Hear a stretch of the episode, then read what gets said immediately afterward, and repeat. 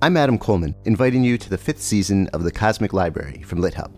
This season, we go on our tiniest reading adventure yet into short stories in the US. But this too turns out to be almost all encompassing. I think short stories are essentially brief encounters with felt life. That's Oxford literary scholar Andrew Kahn, who gives us a deep history of the short story. And we hear from the New Yorker's Deborah Treisman, who explains her work as an editor of short fiction. You know, if you are melding with another person, you don't turn that person into you, but you get to know the ins and outs of that person. So, and it's it's sort of like that. I always feel involved with the stories. We bounce around between the history and current life of short stories with the novelist Justin Taylor. The nice thing about it going out of fashion is that it really frees you up to relate to it in a different way. This being the Cosmic Library, we make sure to go way beyond U.S. short stories, too.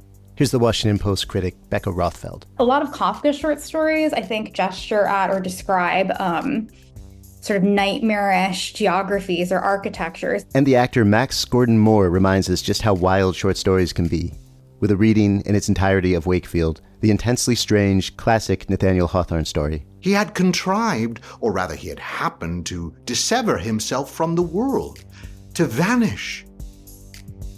Get ready for all that and more in a season about short stories, small windows into vast universes.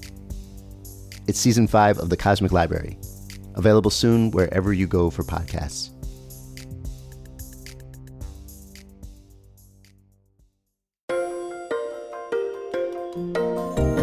When the playwright and novelist Ayad Akhtar agreed to speak at the Sun Valley Writers Conference, I knew I wanted him to talk about his first play, Disgraced, which won the 2013 Pulitzer Prize for Drama.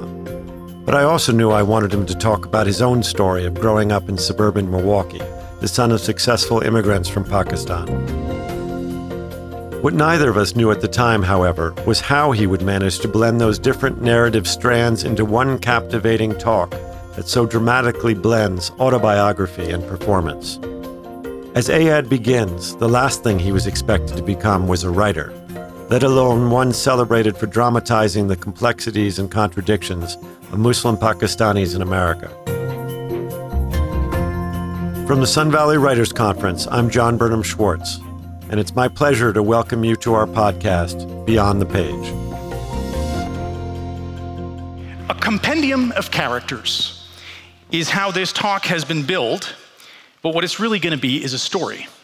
Yes, the story of how the characters that populate my work, how they came to be. But that story is really at root the tale of how I became a writer. A writer.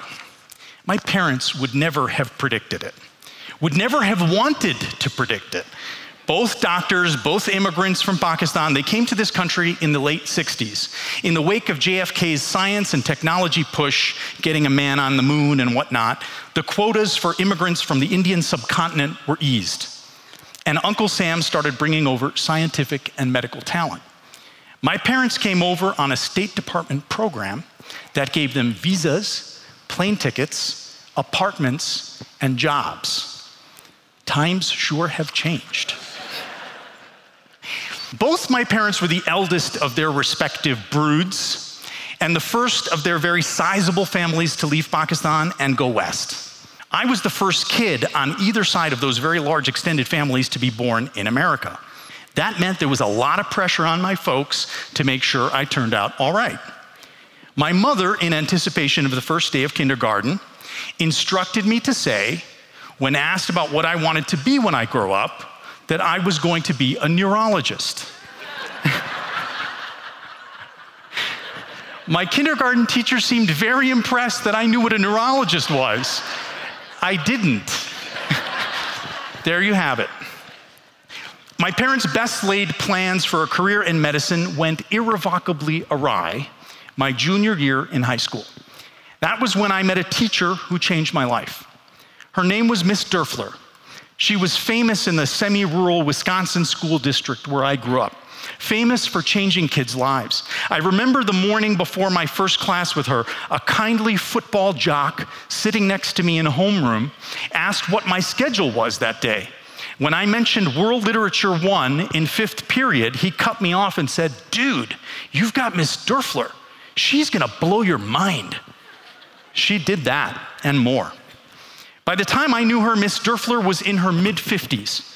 She'd been through five husbands. She lived on 40 acres of land north of Milwaukee, deep forest country, where she got up every morning to tend a farm sized garden and walk her 10 Great Danes before coming into school. This is all true. she carried herself with an air, an almost regal bearing that was not in any way affected. It commanded respect. We didn't dare come to class late or chatter across the aisles when her back was turned. We didn't want to disappoint her. Looking back now, I recognize what that regal sense was the resonance of someone fully committed to an authentic life. She was a great souled one, to use the Aristotelian locution. Very early in the semester, she assigned a story by Friedrich Dürrenmatt called The Tunnel. In it, a man wakes up on a train not knowing how he got there. He asks those sitting around him if they know where the train is going. They don't. Some don't even seem to understand that there's a question. So preoccupied by their newspapers or the crease in their trousers or their arguments. He gets up and starts to make his way from car to car, inquiring with everyone he passes to no avail. When he comes across the conductor, the conductor throws his hands up and points to the door leading to the engine car. Ask the man in there, maybe he knows. Our protagonist leaps across the gap into the engine where he finds a mute madman maniacally shoveling coal into the engine's furnace. No question to be asked, no answer to be gotten. That's when the protagonist sees a tiny window looking out the front over the furnace and sees that the train isn't even on the tracks and experiences a moment of abject terror as he realizes the train is falling through what looks like an endless black abyss, a tunnel. I remember finishing and thinking to myself, what is this? I mean, is this even a story? The next day, Miss Derfler came into class and took her usual spot at the front of the table. She started class by asking us, What is the meaning of the story you all read last night? Meaning? That bizarre thing had a meaning? Had me fooled. No one raised their hands. I'm sure everyone was as confounded as I was. She asked again. More silence. Finally, she started to speak. The train is life. Every now and then, one of us wakes up to the question of what it is, where it's going. Those around us don't have an answer. Many don't even know there's a question. The one who would seek to know will eventually be forced to confront an unsettling truth that life is rushing us into a great blind unknown, and that the soul's innate response to this is terror. I still recall the effect those words had on me. It was like lemon juice on milk, clearing away all the murkiness, clearer, brighter, heightened, enlarged. I never felt anything like that. It was, I believe, the first authentically spiritual moment I'd ever experienced, a moment of real meaning unlike the instrumental platitudes and tales promulgated in my childhood experience of religion. That moment in Miss Derfler's class was the moment I knew I was going to be a writer. I knew it with a knowing and a fire that never dimmed since. So, thanks to the remarkable Ms. Derfler, Ayad came to understand that he wanted to be a writer. But how to make that dream happen? If great literature tells us anything, it's that there is no such thing as a straight line to becoming who we are or might be. Miss Derfler was an extraordinary gift in my life, but one of her enduring influences on me was perhaps somewhat less propitious for my own writing, at least for the first 20 years. Her passion was for European modernism, and I spent much of my junior and senior years in high school reading deep into the continental experience from the books she pulled from her shelves. Rilke, Proust, Mann, Robert Musil, Hermann Broch, Sartre, Camus, Dürrenmatt, as I mentioned. It was heady stuff, a remarkable education for a high school student. But the more of this work I read, the more it seemed to plant a troublesome seed inside me. The notion that being the best writer I could be meant like writing like a European modernist. I couldn't see what was particularly European about my life as a kid of Pakistani immigrants in suburban Milwaukee, or what was particularly modernist. The people I knew weren't anything like the uncanny animal personas in Kafka parables, nor were they given to world weary philosophical musings like characters in Beckett plays or Pinter plays, both of which Miss Derfler loved. There didn't seem to be anything particularly noble or elusive or astonishing about the kinds of struggles the community I came from was dealing with. I mean, in comparison, my family seemed ridiculous. My mom was still just trying to figure out what eggs and a big furry rabbit had to do with Easter. And so my desire to be a writer became a kind of excuse to start working at becoming someone I wasn't a flight from my native soil, if you will, that went deeper than the writing. Truth was, I'd grown up feeling there were irreconcilable, even vicious differences between my two cultures. And my solution to this dissonance was to bury it in an attempt to become the kind of writer Miss Derfler had taught me to admire. I learned French and German. I translated Genet. I read Freud. I memorized Brecht. I worshiped the Polish theater. I wrote recondite fiction about the limitations of language and the trappings of the self. I would make myself the writer I wanted to be no matter how hard I had to work at it. That was my mantra. It was clearly swimming upstream for me, but so be it. I was partaking, without knowing it, of the great American myth of self renewal rupture from the old, renewal of the self in the new. It's the American paradigm par excellence, mirroring the journey from the old world for new world shores. A paradigm that plays itself out even six, seven generations into the American experience, with folks leaving their primary families for newer surrogate ones, leaving heartlands for coasts, leaving social encumbrances behind for the liberation of new lifestyles.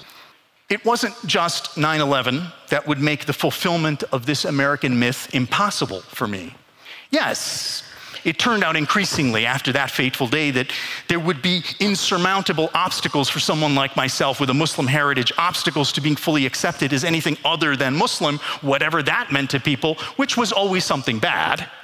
So, yes, there was the change in the world after 9 11, change in America, but this change met me at a moment when something else had started to happen to me. I was getting older.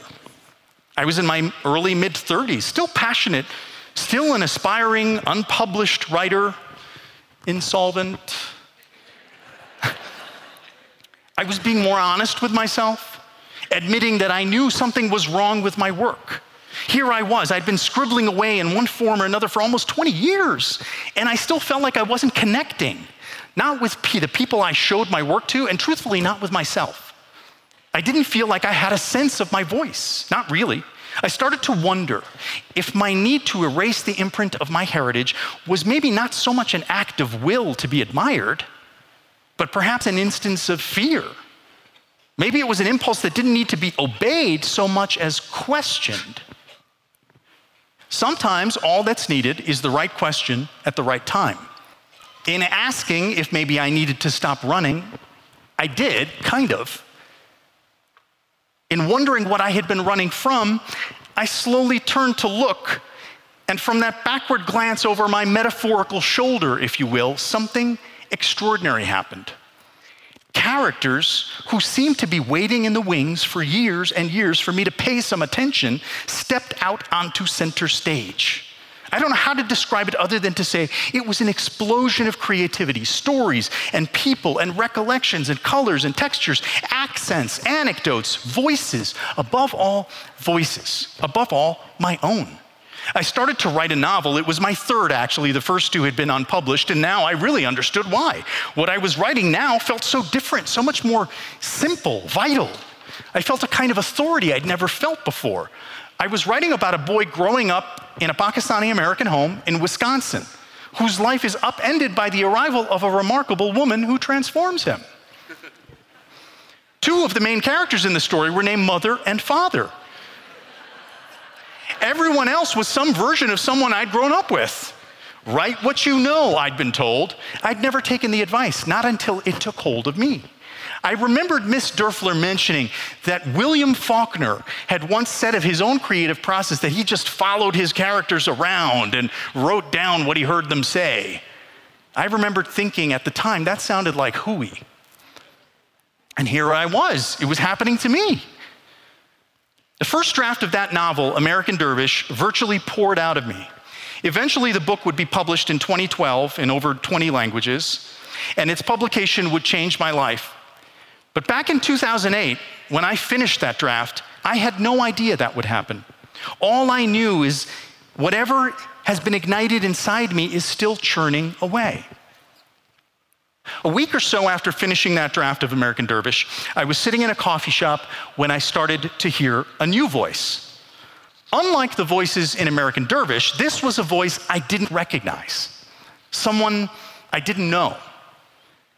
A man's voice, worried, intelligent, with the ability to extend a verb's action across a dangling dependent clause in a spoken phrase and land a complex point with persuasive force. A lawyer. Right, he's a lawyer. I kept listening and started to write down what he was saying. At this point, the playwright pauses, looking stage left. And then an actor, Rajesh Bose, steps to the front of the stage.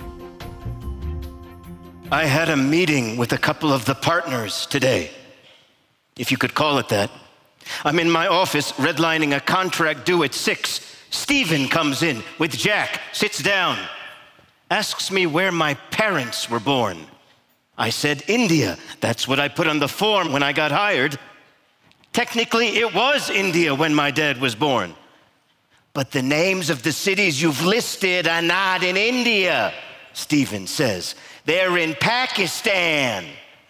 My father was born in 1946, back when it was all one country before the British chopped it up into two countries in 1947. And your mother was born when? 1948. So it wasn't India anymore, was it? It was Pakistan.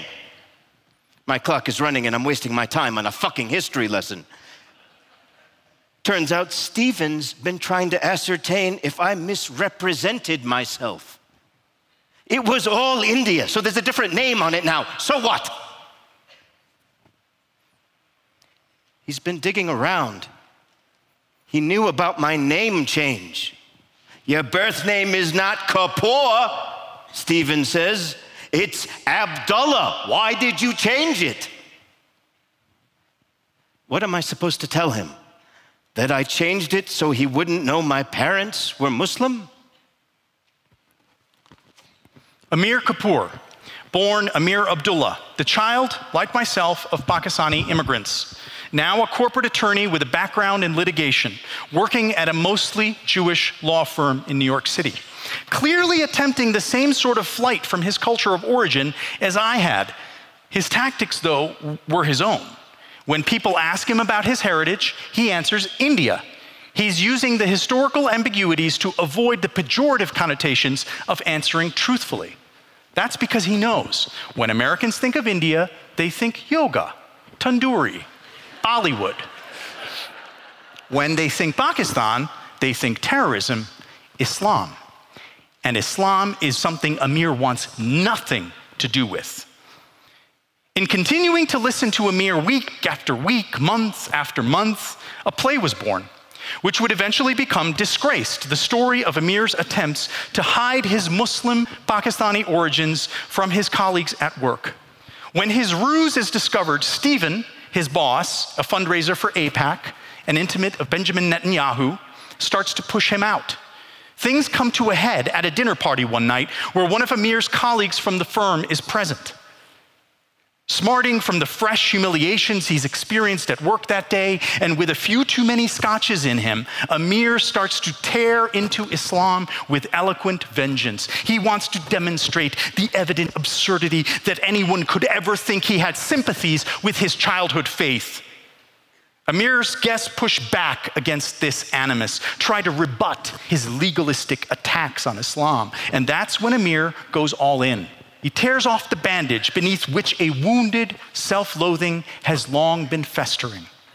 In the process, he inadvertently stumbles into the unspeakable.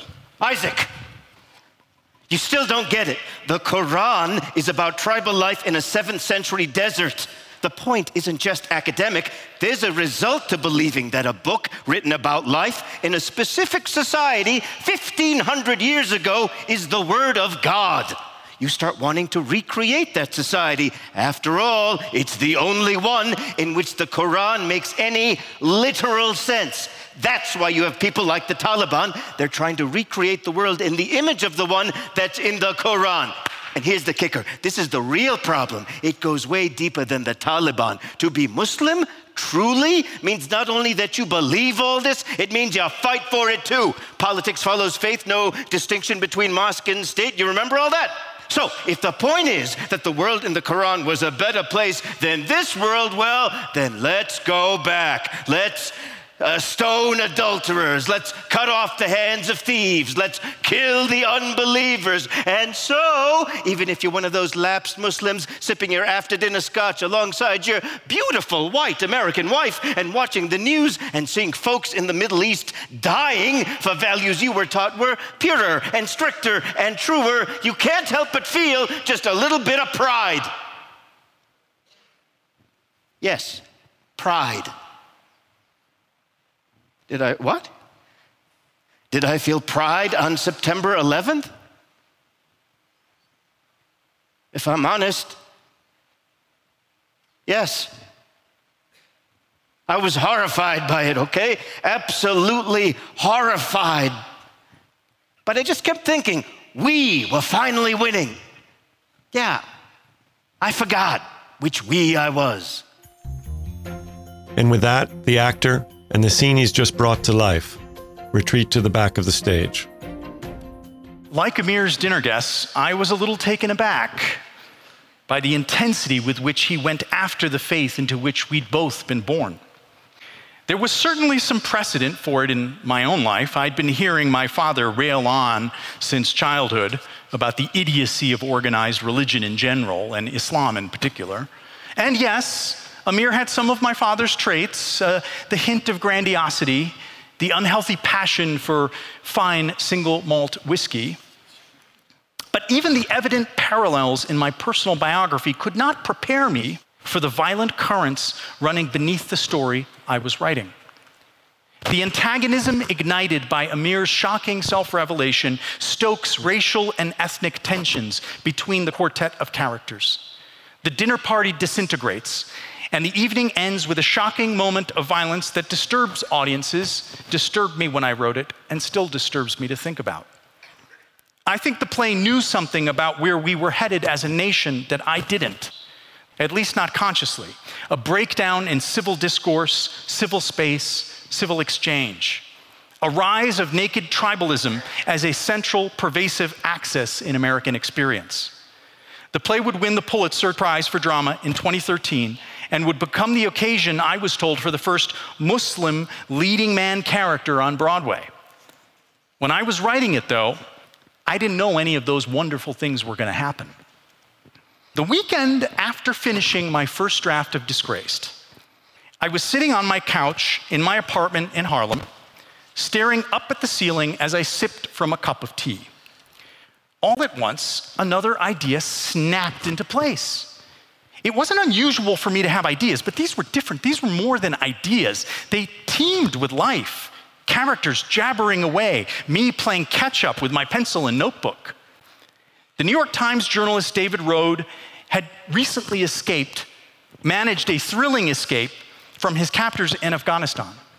And at the same time, the world was drowning in a new economic mess courtesy of mortgages and contemporary finance. Like I said, I had just finished Disgraced, which ended with a scene in which my main character, Amir, reflects back on the country of his parents' birth. This new idea began in that country and would end up marrying a kidnapping and captive narrative with a critique of the abuses of global finance. The story that emerged over the following months would become a play called The Invisible Hand a reference to Adam Smith's idea that enlightened self interest regulates free markets. The story would revolve around a white American investment banker working in Pakistan. The banker's name is Nick Bright. He has a degree from Princeton, a background in trading, and his work has consisted of building a plan with local magnates to privatize water in a district of Punjab. This has landed him in the crosshairs of a local militia which is trying to protect its population and its turf. The militia is led by an inspiring and idealistic imam named Salim, who orders Nick's kidnapping. To Nick and to most Western audience members, Salim is a terrorist, pure and simple.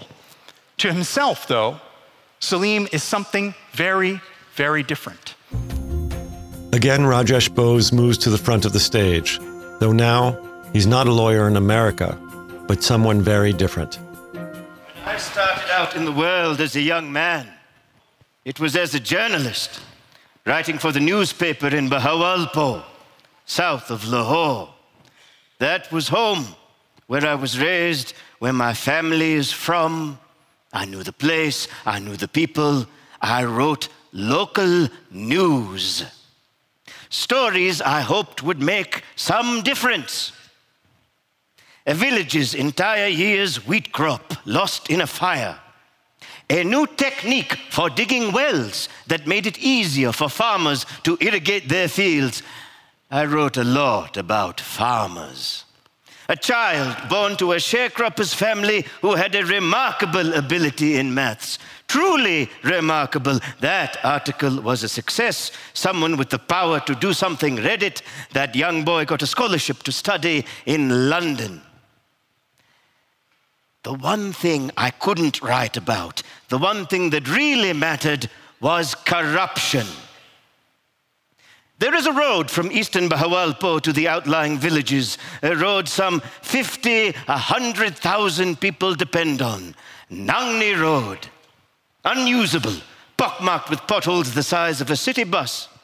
Every year in local council, Nangni Road was at the top of the list. Every year it was brought up in parliament. Every year it was voted on, approved, paid for.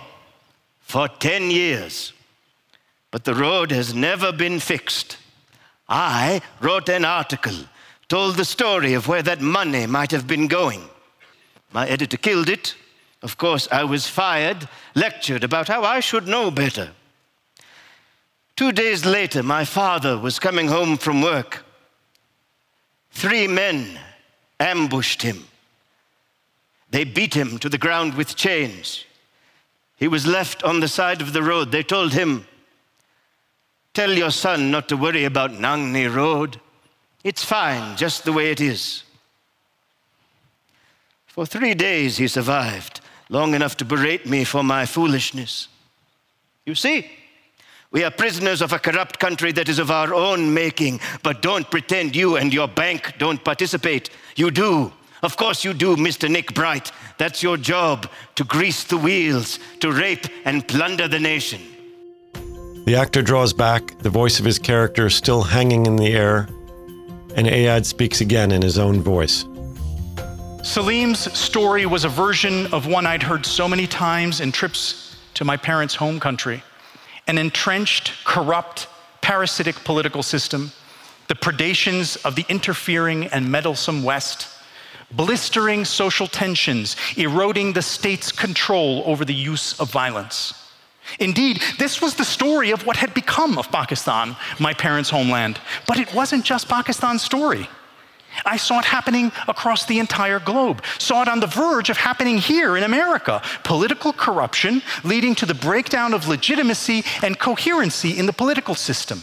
The resulting conclusion that everyone was on their own and that the, only the individual and not the system could ever effect true change. And from that despairing conclusion to the emergence of widespread social violence is a short and inevitable distance indeed. I had grown up in a home in an immigrant community that talked incessantly about politics because politics and life were always intertwined. My community had celebrated Ronald Reagan in 1986 when he'd had precursors to the Taliban from Afghanistan over to the White House, had marched them out into the Rose Garden, where he dubbed them the quote, moral equivalent of the founding fathers. We felt proud to have people from our part of the world acknowledged in such glowing terms by the leader of the so called free world. And so many in the community I came from would undergo a terrifying cultural whiplash when America's relationship to our part of the world changed. It was dizzying. And even more troubling was that the tale America told about this transformation was only part of the real story. Despite Miss Derfler's best efforts, Ayad Akhtar never did become a European modernist. What he became instead is far more relevant, exciting, and surprising, especially in the context of the times we're living in. An artist who, in writing stories about complex Muslim characters in morally ambiguous situations, refuses to settle for the comfortable truth when the uncomfortable, far more necessary truth is within his sight. I recall an event I did in Chicago in the wake of the opening of Disgraced and the publication of American Dervish. It was an audience of some 300 people. Sitting along the very front row were a dozen Pakistani women in their early and mid 30s, arms folded across their chests, watching me askance as I spoke. During the Q&A, one of them raised her hand and stood up. "Hello. I have come with my friends from the suburbs. We were all born in Pakistan. We all have children born here. We read your book. We saw your play. These ladies are not going to raise their hands to address you. I am the only one willing to talk to you. I want you to know that we came here today to understand how to make sure our children do not turn out like you.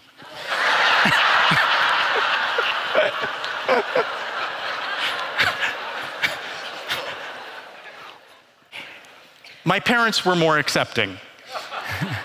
Delighted, of course, that I finally seemed to be finding my way. Prizes and articles in the paper don't make you a better writer, but they do make your mother feel better about you not having become a neurologist. like the younger version of myself as a writer, my parents were surprised that anybody would find value in stories about folks like us. So, in addition to their delight, there was a fair measure of disbelief, confusion about what people were seeing and what I was doing. They understood the complaint some of their friends had with me. Why doesn't he make us look better? They understood the complaint without endorsing it. This question of being made to look better is not without importance. In a time when Muslims are beleaguered and besieged, I can understand the desire for a corrective, a voice out there that makes people see Muslims as good guys too. The problem is, that's not art, that's advertising. Art in the hands of my greatest mentor, Miss Derfler, was always in service of seeking truth, the truth of life, the complicated truths of characters, the buried truths at the heart of a community's sorrows. Admittedly, the representations that result may not be of use in a culture war where Muslims are under attack. I don't know if that's an indictment of art's limited capacity for social change or an indictment of the culture wars themselves. Whatever the case, whatever my misgivings, and I have them, I can't deny that this struggle to be seen not as good, but as we are, is at the heart of a creative friction which, I think, is the only real and enduring pathway into a true American identity. Thank you.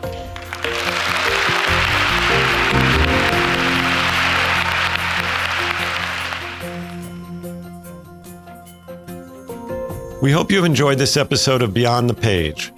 To hear Ayad Akhtar's unedited talk, to explore the free archive of Sun Valley Writers Conference recordings, and to learn more about the conference, please visit svwc.com. Beyond the Page is produced by John Burnham Schwartz and James Tooley. Original music by Dean Grinsfelder and production support provided by Jay Shilliday, Michael Neese, and the Network Studios.